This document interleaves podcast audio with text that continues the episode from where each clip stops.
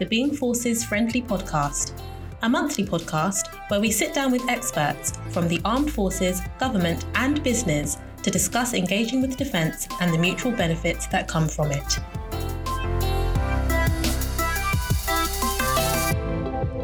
Welcome everyone this morning uh, to here Holderness House, which is the home of uh, Defence Relationship Management. And, um, it's really good to see you here today. And specifically, what we're going to look at today is um, is build on um, a discussion which really seems to be out there at the moment, which is what is a veteran, uh, and specifically. As we go through, we might do a little bit of myth busting for those that are listening. You know, w- w- what is it that a veteran really is? what does veteran really mean? And also on top of that, you know, what do you think about the, the, the term veteran, uh, of which uh, of which I'm one? Um, and um, I think that's probably enough for me. It'd be really good if we just go around the table and if you could just introduce who you are, a little bit about you and your background and the organisation you're currently with. I think that would be um, that'd be that'd be really useful. So. Um, hello everyone. My name's Paul uh, Kavanagh. I'm from an organisation called Knives Down, Gloves Up. It's a grassroots um, initiative. The idea is to, to get the kids from from the streets um, to stop tackle tackle the uh, knife crime and its social behaviour within the local communities.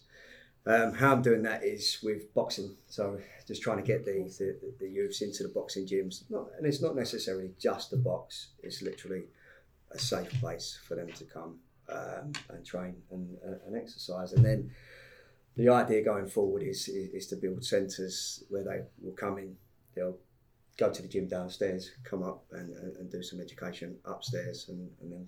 That's just quite holistic, Um, you know. It's the whole yeah, package so, approach. yeah, Yeah, yeah. It, it wasn't. It was a real small, tight knit thing at first, um, but it, it, it, it's grown uh, sort of beyond. Well, how many? How many of the, is it just you? You It's just me. No, it's just, band. it's just me. It's uh, it's just me. Uh, it was to as I say, it was going to start off a real small thing in Hackney, um, and then it's just really snowballed. So it's just. Well, I'll of- my hat to you. That sounds fantastic. Uh, and and you're you're a veteran. Yes, I, would, I uh, was in the Royal Marines. Uh, come out in two thousand eight, uh, after five years. So, Okay. yeah. And what have you have you done anything else since 2008 alongside Yeah, this? so so the idea, I, I, I joined up late. I joined up at 27 um, because, again, going back to the, the sort of knife down, gloves up, I started to realise that my background resonates with a lot of the youths of today from the point where um, my mum and dad split up. We lived in Hackney in, in, in a block of flats. I got expelled from school for violence and um, ended up getting stabbed. Uh, thankfully, it wasn't too serious. Um, yourself, you were stabbed. Oh, yeah, oh, okay. yeah, Wow. yeah. Okay. Um, and then when I got to about the age of sort of twenty, not till about twenty-five, I had a few mates who was in the Marines. They said, "Why don't you give it a go?" And and I thought, right, let me go in. So the idea was to do minimum time. Done just over that, and uh, and then I come out of there and, and, and ended up going straight into private security, the sort of usual route. I went out to Iraq for a year, um, done that, and then from there I started the anti-piracy. Sort of crossed over straight away. Done that for three years, and it's uh, it really you know obviously at that time when I'd done it I, I started uh, the private security I think 2009, and then I've done that for a year 2010 to two, uh, for three years the anti-piracy side of things, and it was really good money then. So it, it really served its purpose. It was like a, a college sort of stroke university course for me. Yeah. Um, and um, and then it transitioned into in, into the, the into the personal training and something that I've done all, all, all, the time. And um, and then I've got a gym and, and, and I'm running a gym alongside what I'm doing okay. with knives down, gloves up. So yeah, that So when you look at, I mean, when you, I mean, you know, so when you look at, you know, skills, you've you, you've taken sort of life experience, yeah. skills that you've gained, experiences that you had, transferred that, and now Yeah. you're giving back. Yeah, that, well, on yeah. the back of it, and, which and, is, and, and which is I've, great. I have literally zero qualifications, you know, and um, You're not alone. and I, You're- but I, I, I do wish that company I, you know. I do wish that I would have been able to uh, to, to do it because I do think it's important. Um, I really do, but I think that the life skills Yeah. that you know um, that you gain, common sense, and you don't you can't get them in a qualification, you know. So it, it, I suppose it balances it out. Yeah. Um, well, I'm Cool. only- That's really only interesting. Thanks. No, that's really good. A really good scene setter. Um, I'm not sure how we can follow that. That was, that was a really amazing, quite inspiring story about how you've just followed a path and done such amazing and it, positive it, it, stuff. it's, it's done. It, really, it wasn't really until I sort of started writing things down that I was like, Yeah, I really like that. you know, you wrote your, Yeah, you sort of writing your story. yeah, it was, and, and it was only Yeah. the, the, the, really making me realise there's a bit of a story there, and Yeah. you know, and it just helps. I go into schools as well. Is she um, telling us there's a book in the in the office? Um, is, that, is that the? no, um, yeah, sorry. No, not at all. That's fascinating to hear. So, my name's Michelle Osborne. Um, I'm the head of emerging talent, so we can perhaps have a conversation about that because we do a lot of work with young people around um, broadening the horizons around financial services. Okay. Um, and I also run military veterans affairs for um, the Europe region and Middle East. Uh, and I work for JP Morgan. And those people who aren't aware of JP Morgan, it's um, one of the biggest investment banks in the world. It's got 250,000 people in 60 countries. So a real proper corporate global organisation. But with that comes some real benefits in terms of its size and scale and reach. And we are an American investment bank. So when we talk about veterans, yeah. um, the American attitude and approach to veterans is is very concreted into their society and into their psyche. So from our CEO Jamie Dimon, down, the support for veterans within our firm is phenomenal. So just a, on a global scale, um, mainly in the US, JP Morgan has hired 14,000 veterans since 2011. It has Wow. gifted a thousand mortgage-free homes to veterans that don't have the means to provide their own. It's supported thousands of veterans starting up businesses. Uh, Yeah, I mean, uh, it, it's like proper big scale Yeah. stuff. And they set up also something called the Veterans Jobs Mission, which brings together 250 companies with the initial aim of providing jobs for 100,000 vets. And that was smashed, that target in America was smashed within, I think, six Yeah. months. And then our chairman, Jamie Dimon, being the way he is, he said it's got to be 1 million. And so that they're on the road to that. And I think they've, they've reached about 500,000 target.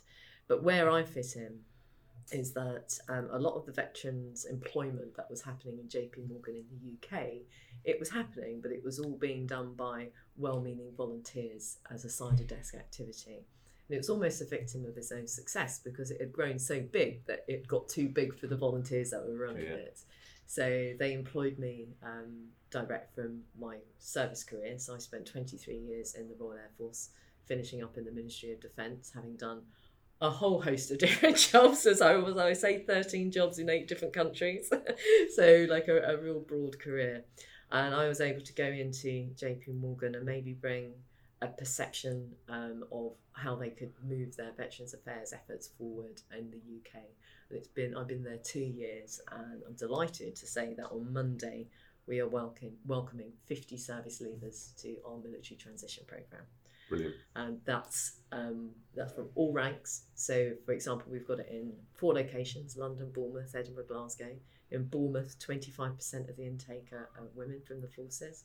20, uh, 45% are from the ranks, so it's not an officer officer heavy sport, and that is a perception Yeah. I think that we need to t- talk about in terms of F- FS.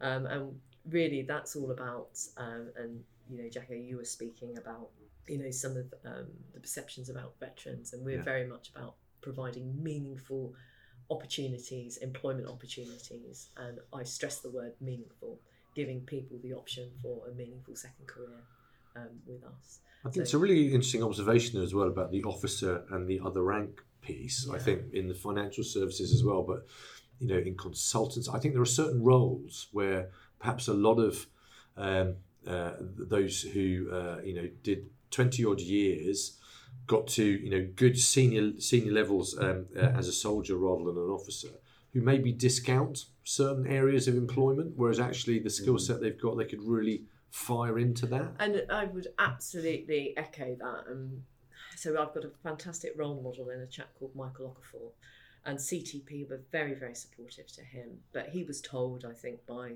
an officer in his regiment, whatever it was, you can't go into financial services, Michael. JP Morgan wouldn't want someone like you.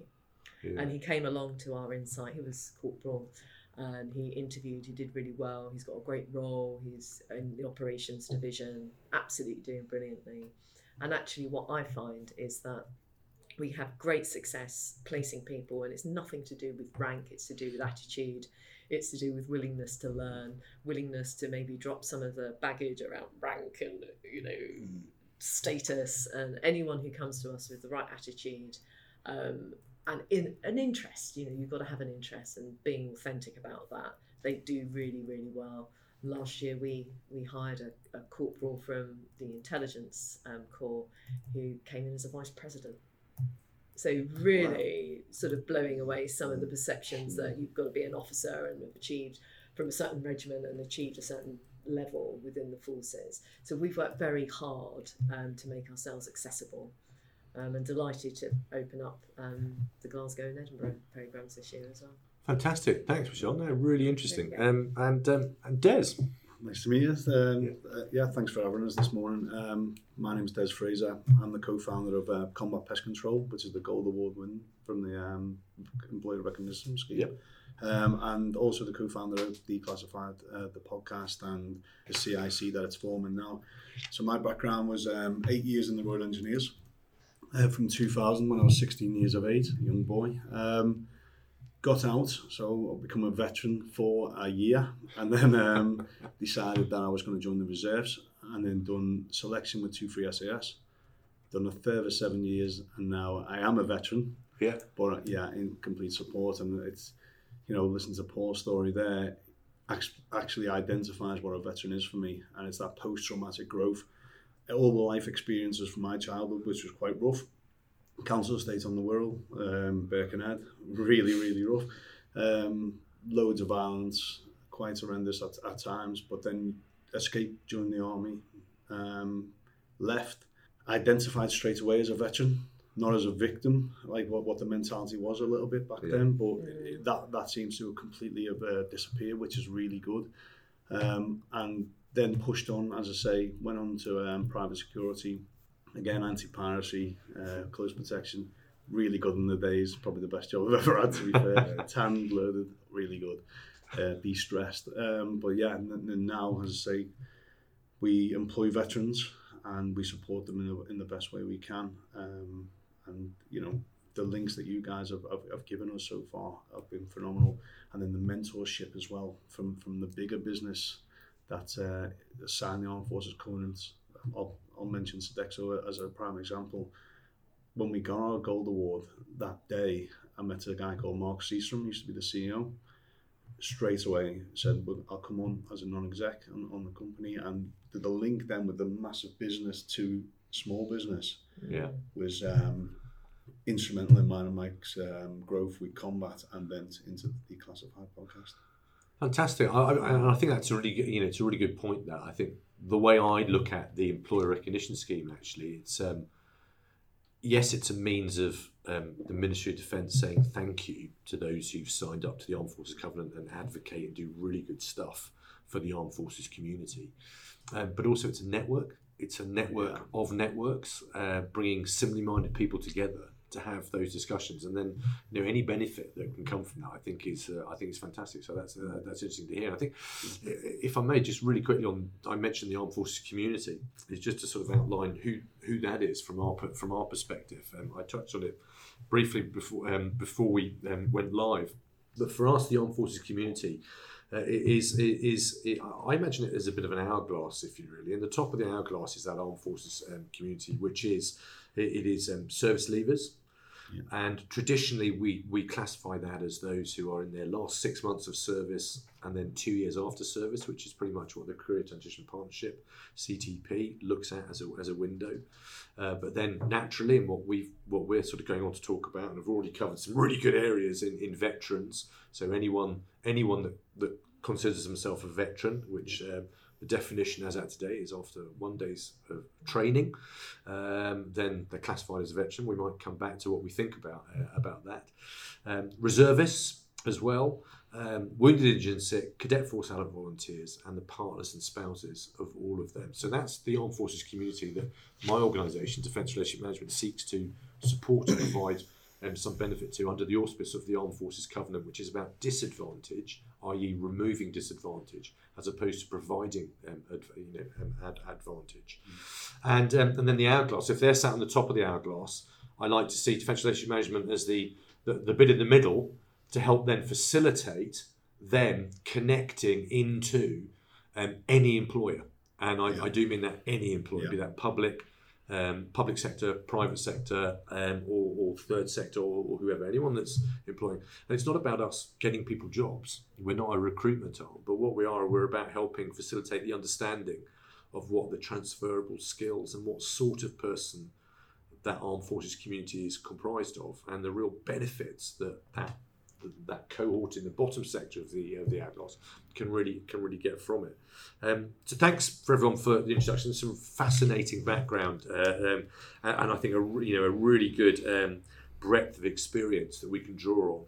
Um, I, I, I, you don't want to listen to me talking incessantly, so I just want to sort of throw, throw something out there um, to to, to um, maybe Michelle for you to start. When you transitioned out of the military, um, did you immediately? And I'm just picking up. I've got Des's phrase in the back, you know, of my. You know, a veteran, not a victim, as it were. But um, the how did you find that process? But more importantly, did you say, "Well, I'm a veteran now"? You know, sort of leave leave the service on a Friday. On Saturday, are you a veteran? Was that something you actively considered? So the transition for me, I mean, I made the decision to leave the Royal Air Force, not because I was in any way embittered with it. I had an amazing time and it was fantastic to me. But I got to a point where I think I'd achieved what I wanted to achieve. Um, and I felt if I if I hadn't left when I did, so I left at um, 42, um, if I hadn't left then, I probably would have stayed my entire career. Yeah. And I just had that little inkling of interest about what was out there in the big wide world. So it was a very conscious, deliberate decision to leave, and I planned it. And I had the benefit of being in the Ministry of Defence, so in London, and I made networking and resettlement a job. Okay. And I think that was really, really important. And I had an honest conversation with my Air Marshal, who um, Gary Tunnicliffe, who was um, assistant chief of the defence staff personnel at the time, and he was super supportive because I said to him, you know, I've got to make a good job of this, and I think that's really important that when someone's leaving the, the service that they have that accommodation with with their boss. I always hear from people, oh, I worked up to like five o'clock on my last day, and I was literally typing emails as I walked out the door. You know, you have to really put energy into it. So I didn't find the transition. Um, difficult in like psychologically speaking. Were there like moments where i doubted myself? Absolutely. I remember saying to my my husband do you think i'm going to ever get a job? And i had my backup plan which was selling cheese in oakham which is our local town. But you know joking aside you know i of course there was moments of doubt. But i think you know what the forces teaches you is to have personal and mental resilience and if you have got experience to draw on and that's what supported me in terms of identifying as a veteran i think i did because of the role i was going to. So i was the head of military veterans affairs you know so difficult um, not to. and i spent you know my first six months going yeah. around introducing myself to the great and the good in jp morgan. Hello yeah. my name is michelle. I've just left the royal air force you know and i'm the head yeah. of military veterans affairs. So i'm you know, I'm probably a, sort of special case in that, and that my my day job revolves around veterans affairs and the discussion and the debate and the context around that. But um, interesting, yeah. Okay, yeah. no, thanks, Michelle. Um, Paul, what about yourself? Do you, you um, yeah, I, as I say, I do you I call yourself a veteran now? I probably do actually, and I and I, and I think I, as silly as it sounds, I really started to call myself a veteran when I got my little veteran oh, badge. yeah, I, like, I wear my pin. Uh, and I wear it, you yeah. know, and I, I, yeah. I, I, only wear it obviously with, um, with you know, remembrance, but yeah. I wear it with great pride. Um, and there is, I only, you know, I joined up obviously 27 really late. So to me, I, you know, I'd had my sort of younger years and, and everything. And so when I, when I left, when I left the, the Marines, it wasn't a massive shock to me. You know, I, no, it was literally a right. I've left now. Right, okay, right now I've got to go and, and, and find a job. You know, I've done I've done that time for you know the the, the security. Yeah. now it's time to to find find the job. And it, no, I never really up until I don't know the last five years probably that I thought, well, I'm a veteran. Yeah, because you know, like we're going to discuss today, there is that you know that myth where you know as a veteran you're you're, you're like oh, oh man Yeah. you know walking with a, a stick and you know it's oh bless him look he, you know he's been in the army God and bless his soul. yeah, you know, it's, and, and like you say, you, you know, to me, I, I was unaware that one day of training, one day of training Yeah. make you a veteran. Yeah, you, you know, you, you, some of the lads who, uh, the young youngsters who they can start at sixteen. Their- Their time doesn't start till eighteen. does? They can come out. You know, if they Yeah. if they came out the, the military at twenty two years of age, they're a veteran. It's just like, you, you know, it's it's. An yeah. interesting phrase, isn't it? I mean, Yeah. about- I mean, do, do you? I mean, would do you? So uh, the way I often describe it is, is when I meet people, new people, not necessarily business, you know, socially or whatever, uh, and, and they say, "Oh, you know, what do you what do you do?" And uh, and I'm, I'm, not that many people say to me, "Oh, I'm a veteran." Mm. Um, quite a few people say, "I'm I used to serve," or "I'm ex forces." Because I think if you say you're a veteran, straight away, straight away it says to me, "Oh, you're retired." that's that's what it says. You know, interesting. it, it says Yeah, to me. It says, Yeah, there's right, a real retired concept and- around yeah, that term, whereas Yeah. in whereas in America, veteran is a term that everybody Yeah. understands Yeah. from someone like you say is Mm. 22 up to Mm. Yeah. retired. Yeah. It's- When I left, I was nowhere near as prepared as Michelle. To be Oh, fair, so that was like. But Don't although sound I like did, Polly Peacock. I did plan on leaving, so it was like it was perfect timing for me to leave the Royal Engineers at the time. Yeah. Um, but I, yeah, so the first first part to come out, the way I identified as a veteran was I was so proud of, of where I'd um, what, what I'd done since I was 16 years of age. Yeah. So so I did wear that veteran like you know like pump up chest if you like when I went into job interviews and stuff like that. I was quite um, it was the first thing on my CV. Obviously, it was the only real job job um, experience I'd had. But but yeah, so that I did for that for that 12 months. I was completely yeah. I'm a veteran, and this is what I need to do. This uh, and and, and I sort of built my profile around that, trying Yeah. to get jobs, which was was key. I think. Um, however, I was still missing it, and I think due to being Okay. yeah, and I, I, I was I was I sold all my kit on the day I left. And I said never join back up, and then in twelve months, I'm- I'm, I'm on selection buying kit again. But then the, even the industries I went to was more like private security and stuff like that. So So quite associated. so it's only when I've left now, like two three, is where now I I advocate veteran employ- employment because I remember when I was like when I was young, um, I felt really proud that you know I had that um, resilience from the training that I'd been Mm. been Yeah. given, and it was key then to anything that I was going to undertake going into. In, in, that's why it set me my own company up was was massive. I'd never done any, no entrepreneurial experience whatsoever, but the resilience. I remember going back to basic training and going on a run and they're saying get your get your upper up here so that even that little bit like um, leadership at, at a real junior rank like Yeah.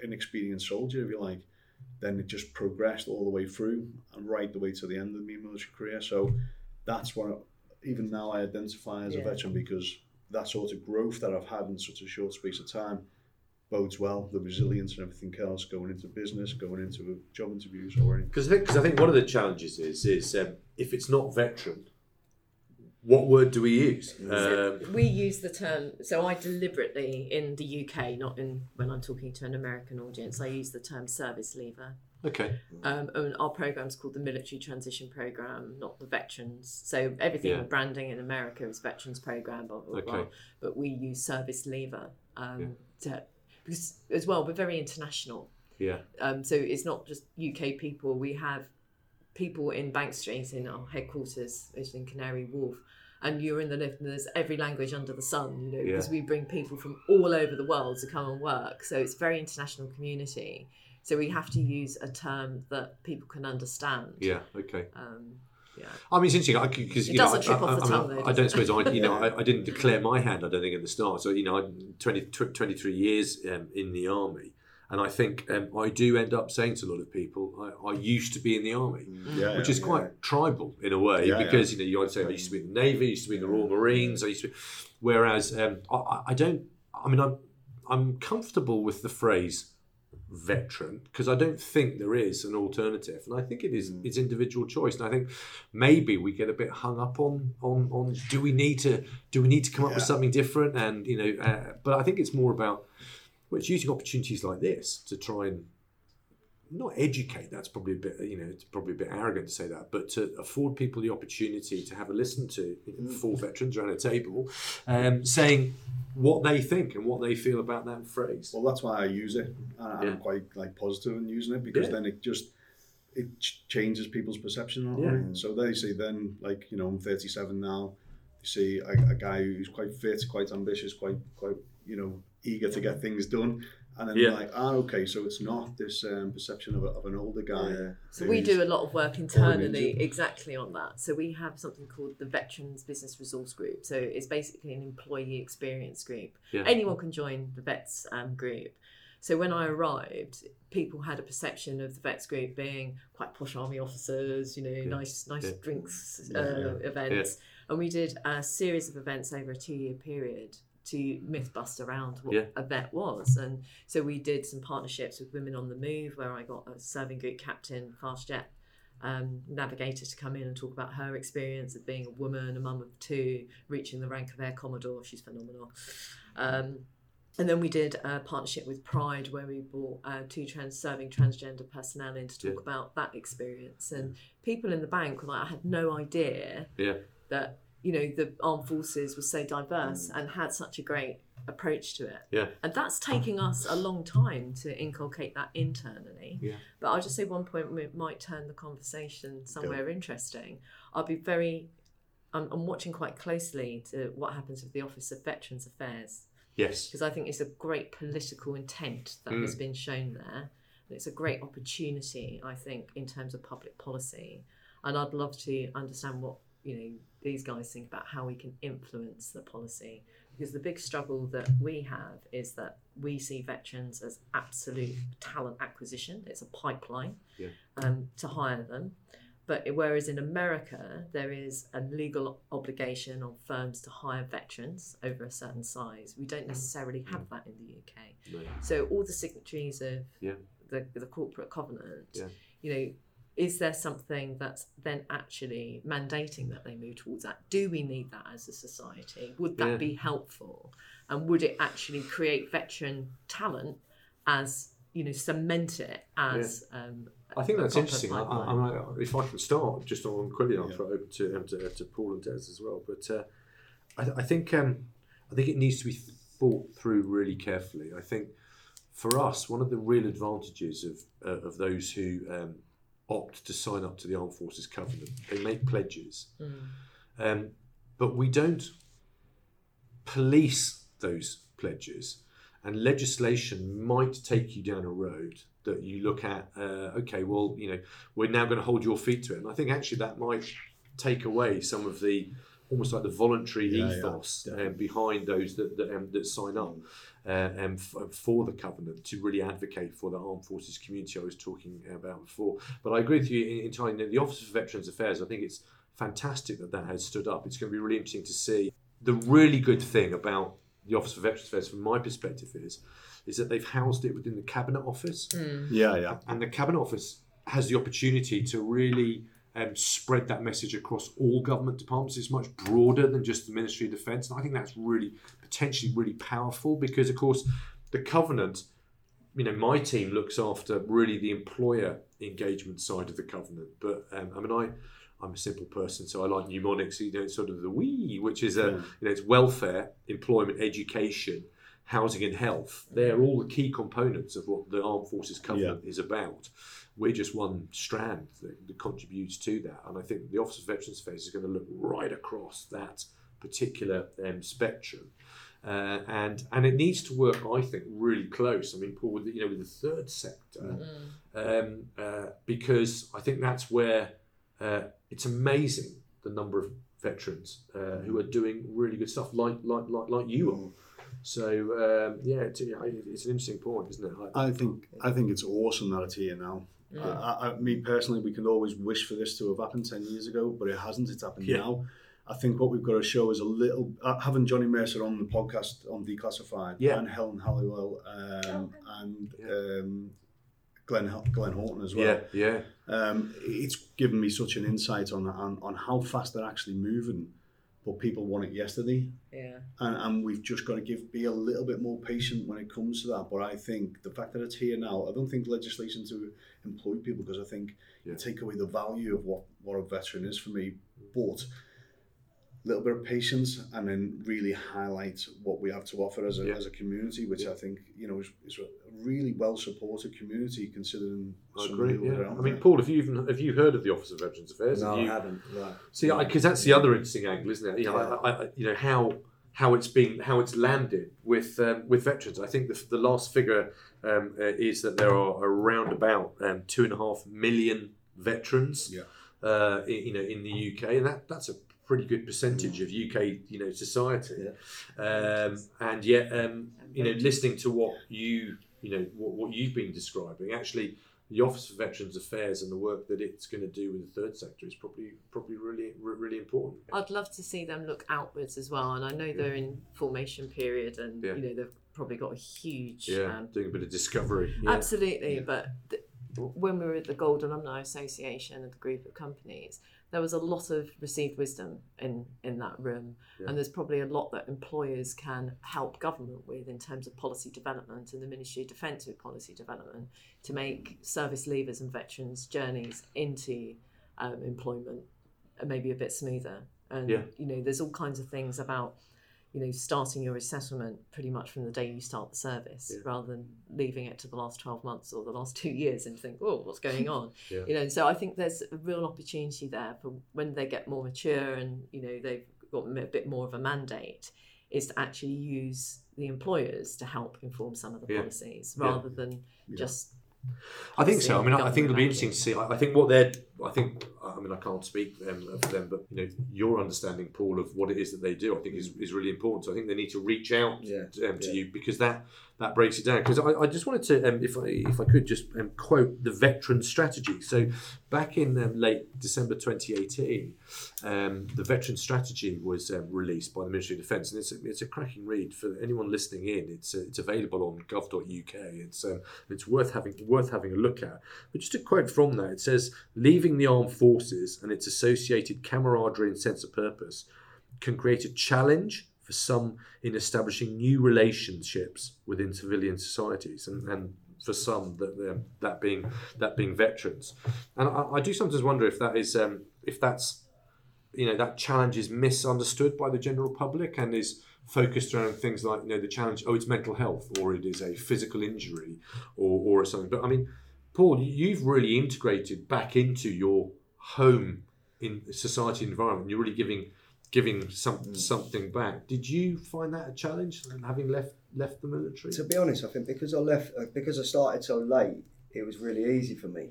Yeah. Um, I'm, I'm, I, you know, I left, I left now. I left in 2008. I'm 44 now, and I still, I must admit, I still struggle with aspects of civilian life, and, and that's why I've, I've even to this day, I've sort of half been sort of talked into, it, but thinking about going into into the reserves, um, and um, Are you, are you involved with any sort of uh, veterans associations or you know the Royal Marine um, charities in any way, or you know do you get back with people that you served with still? Um, only rugby, Okay. and that took about ten years to set up to get um, our troop um, to get to, to, to get together. But I've just started working along, sort of working with the um, down at the Royal Marines Reserves, and in formed a it's called a, a boxing partnership. Okay. And I sort of just sort of stumbled across that through something else because I'm trying to with these the, the, the kids or sorry the youth uh, the young people who are going through the um, youth the youth offending programs etc I'm trying to get them I don't want to say too much because I don't know when to listen who- who's going to nick my idea but, so I, I part of it was um, um, going down to RMR London and, and, and seeing someone down there and, and it turns out that the, the CEO down there you know we had a good chat and he's going to help me hopefully get an inroad to what I want to do. And, and part of that, he sort of wrote me into the boxing partnership with Putney and Roehampton, and, and, and, and it's tied in really well with um, part of what I do is called Off the Streets, which is I get people from uh, local communities to go into the amateur boxing clubs. Yeah. but the amateur boxing clubs have to sign up to my program. It's totally free, but what they have to do is they have to guarantee two hours free um, entrance to, to the, the young people within the community who aren't actually members already. Do you Um, have, do you advertise your your your your, your sort of previous service as part of that? Do you sell, Um, do you sort of sell yourself no, as no. ex Royal Marine who's delivering this? I mean, do you use No, that as a do- tag at all? Or? No, do you know what? I, I, I run a gym, um, I, and, I, and I really wanted to, it to be a standalone thing. Okay. Um, I didn't want people thinking that he's using this to fund his gym or, or advertise his gym. I kept it totally separate until today. It's, it, it's now just, I'm having to tie it all in together.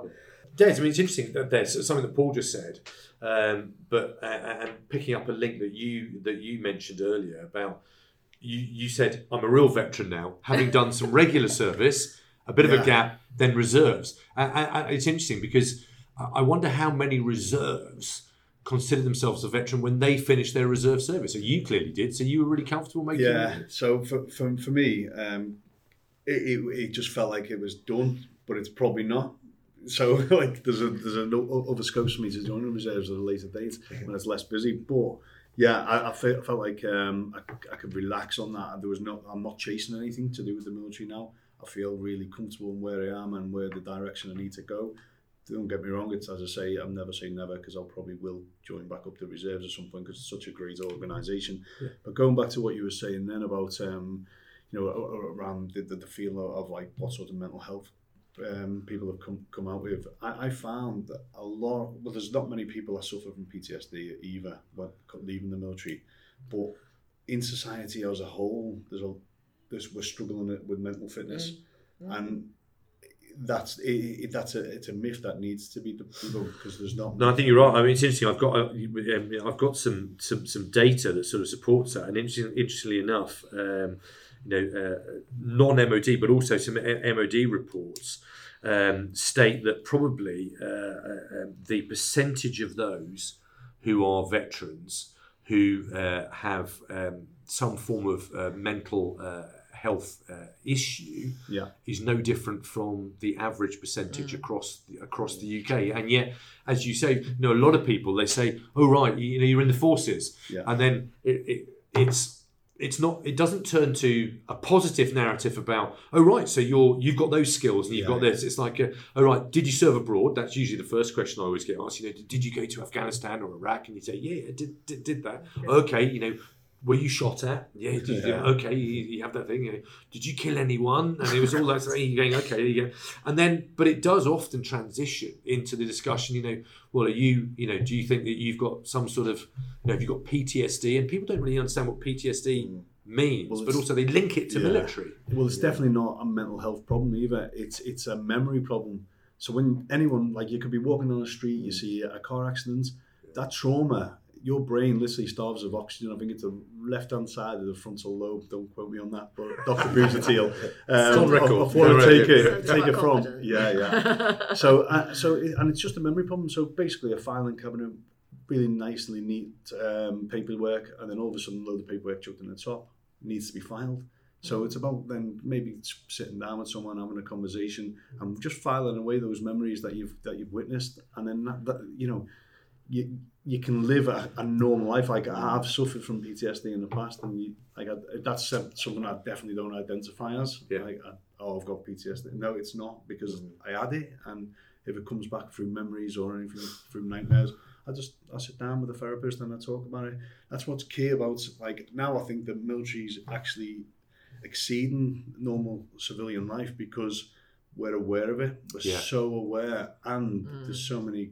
Well, you uh, mentioned Glenn. Haughton, who's the senior enlisted um, advisor to the Chiefs of Staff Committee. So he's the most senior soldier across the Army, Navy, and the Air Force. And he's the Armed Forces mental health champion. He and the stuff he's doing to, to exactly as you just said, to, to, to, to let people know, do you know what? The Armed Forces, you know, we're hitting this head on. So actually, the negative narrative of uh, everyone's got a problem if you've been in the military, the military, I think, have done a you know pretty good job of, of, of saying, well, we don't think that's true, but anyway, let's do something about We the are- percentage we've got. Yeah, we are absolutely leading the way. When you look at like ambulance services, don't have the networks and, and, and the um, support that we have. The police, Um, normal civilian life doesn't. I know the NHS is brilliant, um, but it takes a lot, lot longer to get seen to and help. And then you- you've got what we call post-traumatic growth. Now, th- there's guys who I've spoken to, um, Dave Henson, just to name one, um, double amputee. He's now uh, done his PhD in biomechanics, and he's he's going on to, to Africa to, to help children over there That's with who- who- who've suffered from similar um, injuries with mines and stuff.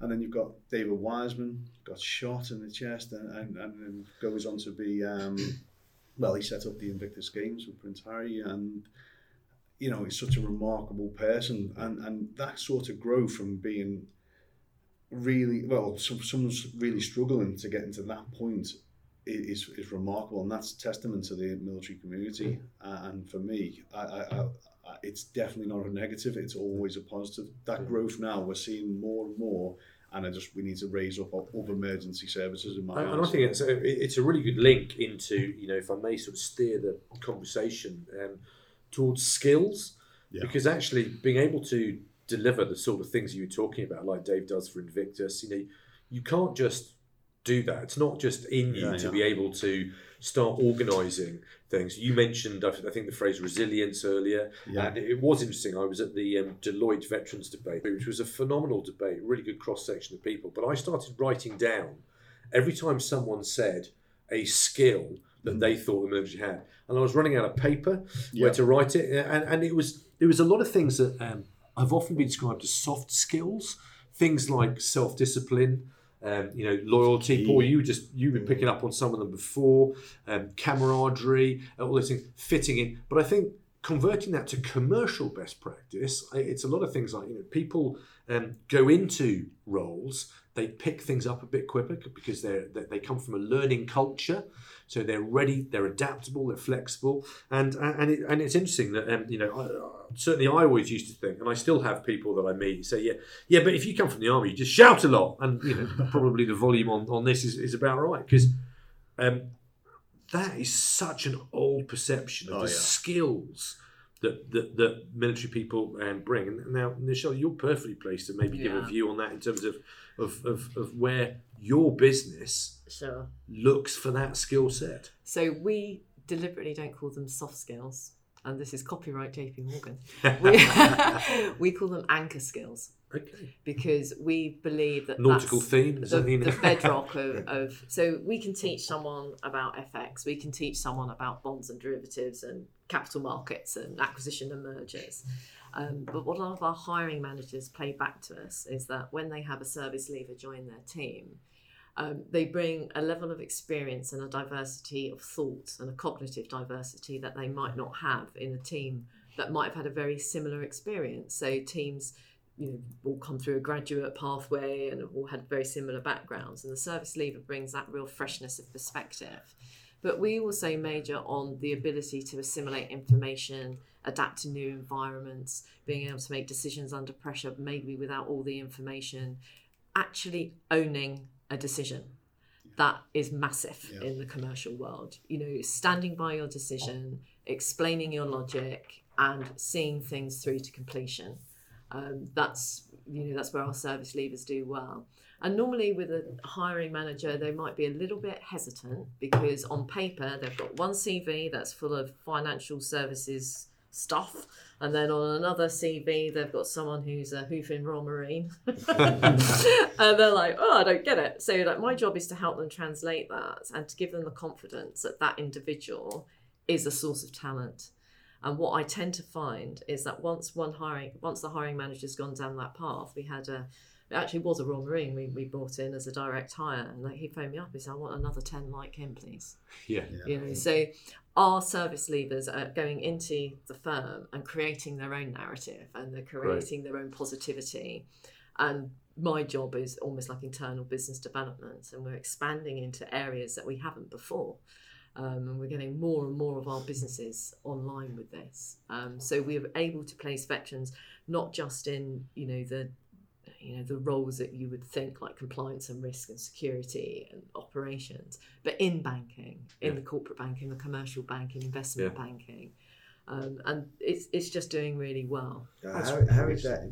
And how is that sort of that transition. The You- you- match. yeah, because It's yeah. go- I'm, I'm going to step back a little bit, and, and, and the, the, the mental health is, is a massive thing right now. Um, do, you, do you not think? Yeah. there's- do you So what I'm going to come in on that one is is we're looking at mental health as if that okay that's the same as a broken leg. It's not. So for you, if you don't train all the time, you have poor physical fitness. Mm. If you don't train your mind, so if you're not getting your, a good amount of sleep, if you're not eating the right nutrition, if you're not um, like we do a lot of cold water therapy, exercise, we do um, meditation, um, mindfulness, um, yoga. All these things will, will build you up more resilience Mm. for when you know the, the, the inevitable happens in life where it takes a bit of a turn for the worst. Mm. Whereas if you're not training for that and you are keeping quiet and you, you're isolating yourself on it, when it hits you, you don't have that resilience. So it is a massive topic, but it should be. Mm. And and it's on, the only reason why it is now is because we're so outdated with it. Mm. And the way we look at it, it's not an injury. Like mental health Yeah, is yeah. the same as physical health. If, you- if And it's interesting, isn't it? You know about the team. It's being around people that, that you know. You know, so you know. So Paul, your piece about bringing you know um, bringing these uh, uh, kids together into a Mm. place where they can talk about stuff, Yeah. but also Yeah. learn from people like yourself who've who've got fantastic uh, experience and story to tell, and say, do you know what? It, you can you can get real good and positive uh, um, out of this. And I think it's um yeah it's it's really it's, I, I just think that a team bit because of course combat pest control. Des, Yeah. I mean you you you employ. Is it just veteran? I mean, not exclusively, but I think you know. it- No, it, to be fair, it, it is like Okay. the, the demographic the graphic we've got. We've got reservists, got veterans, and we've got a spouse as well. And the, the, the, the key thing I find is into working interdependently. So we all work remotely.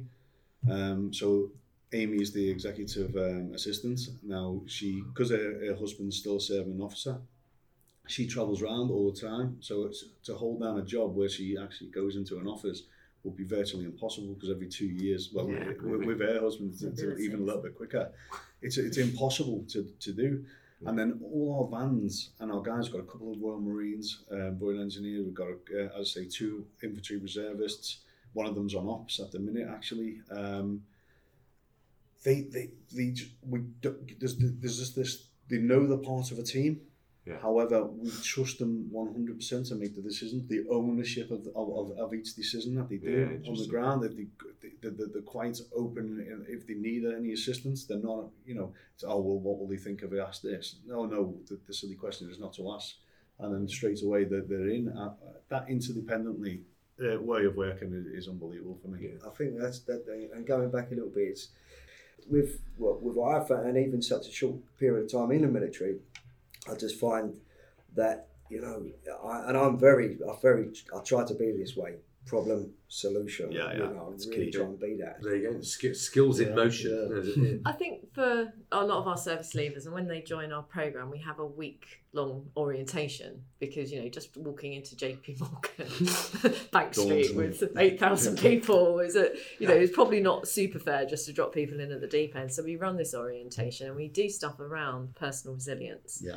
Um, and we do stuff around personal branding. But one of the things I say to everybody is you're going to be on a very blended team Yeah. and you're going to have like these super smart graduates working with you all double quant maths in from oxford or cambridge Yeah. and you know but you've got your own you've got your own skill set that you can contribute and if you didn't you wouldn't be here Yeah. but it's it's to never underestimate you know someone based on you know their background or you know Yeah. where they've come Mm. from and you know we have the most amazing blended teams and i think sometimes service leavers maybe are looking for a bit more of that identity about where the decision's being made, who's the boss, where it flows. But in a very matrix, complex organisation, it might be the junior associate that's the key holder, Yeah. not the managing director. Yeah. So we have to do a lot of work around that. So Mm. that whole point about making decisions, it's understanding that it doesn't always start at the top. Yeah, that's really good. I think that's great. Hey, everyone, that's been a great discussion. Thank you so much. I mean, if I, if I, I suppose, as a as a closer, if I were to ask you if there was if there was one thing that you would like someone listening to this uh, podcast to take away in terms of their understanding of a veteran, Des, what might that be? That sort of key message about you know, uh, not necessarily a veteran is, but what, what you know, what? Um, it's, a, it's a tough one uh, uh, with regards to so for, for me um, the understanding that you're going to get someone who is physically and mentally resilient um, when you can give them tasks it's it's going to be met with the same zealous as, as, as anything else. Um, yeah and, and you know a lot of veterans are proud to, to, to be given opportunities as well Yeah. and they'll take them with both hands yeah, interesting. Paul, I would probably said the same. Yeah, no, well, as, yeah. as, as what Des was saying. there's no competition. Yeah, um, yeah. yeah, it's good. Michelle, anything? So it's One the answer? I give to all my business leaders um, that veterans are good for business, bottom line. yeah So we're not doing this because it's philanthropic or it's a corporate social responsibility requirement. We're in this employment talent acquisition market Good. because veterans prove time and time again that they add real value and benefit. And Jamie Dimon says veterans are good for business, and he wouldn't say that if he didn't actually mean it. So Yeah. they can add huge value to any organisation. Uh, yeah, and I think it'd be unfair if I didn't. I, from, to my mind, it is phenomenally skilled people. You've just got to sometimes tease it out of them uh, as to what those uh, what those skills are. But uh, listen, that's been fantastic. Paul Kavanagh from um, from uh, Knives Down, Gloves Up, Michelle Osborne from JP Morgan, and Des Fraser from Combat Pest Control. I'd like to thank you all for your time today. I think it's been a you know a fascinating discussion. And uh, hopefully, uh, if anyone wishes to engage on that, we'll, we'll push this out across various social digital media platforms and um, feel free to, um, to to help join that debate. But uh, it's um, goodbye from four veterans uh, from the uh, Defence Relationship Management um, podcast, Being Forces Friendly. Thanks again. If you don't want to miss out on next month's episode, then hit the subscribe button. And if you have any questions for us or want to know more, you can contact us on Twitter at DRM underscore support. Thank you very much for listening.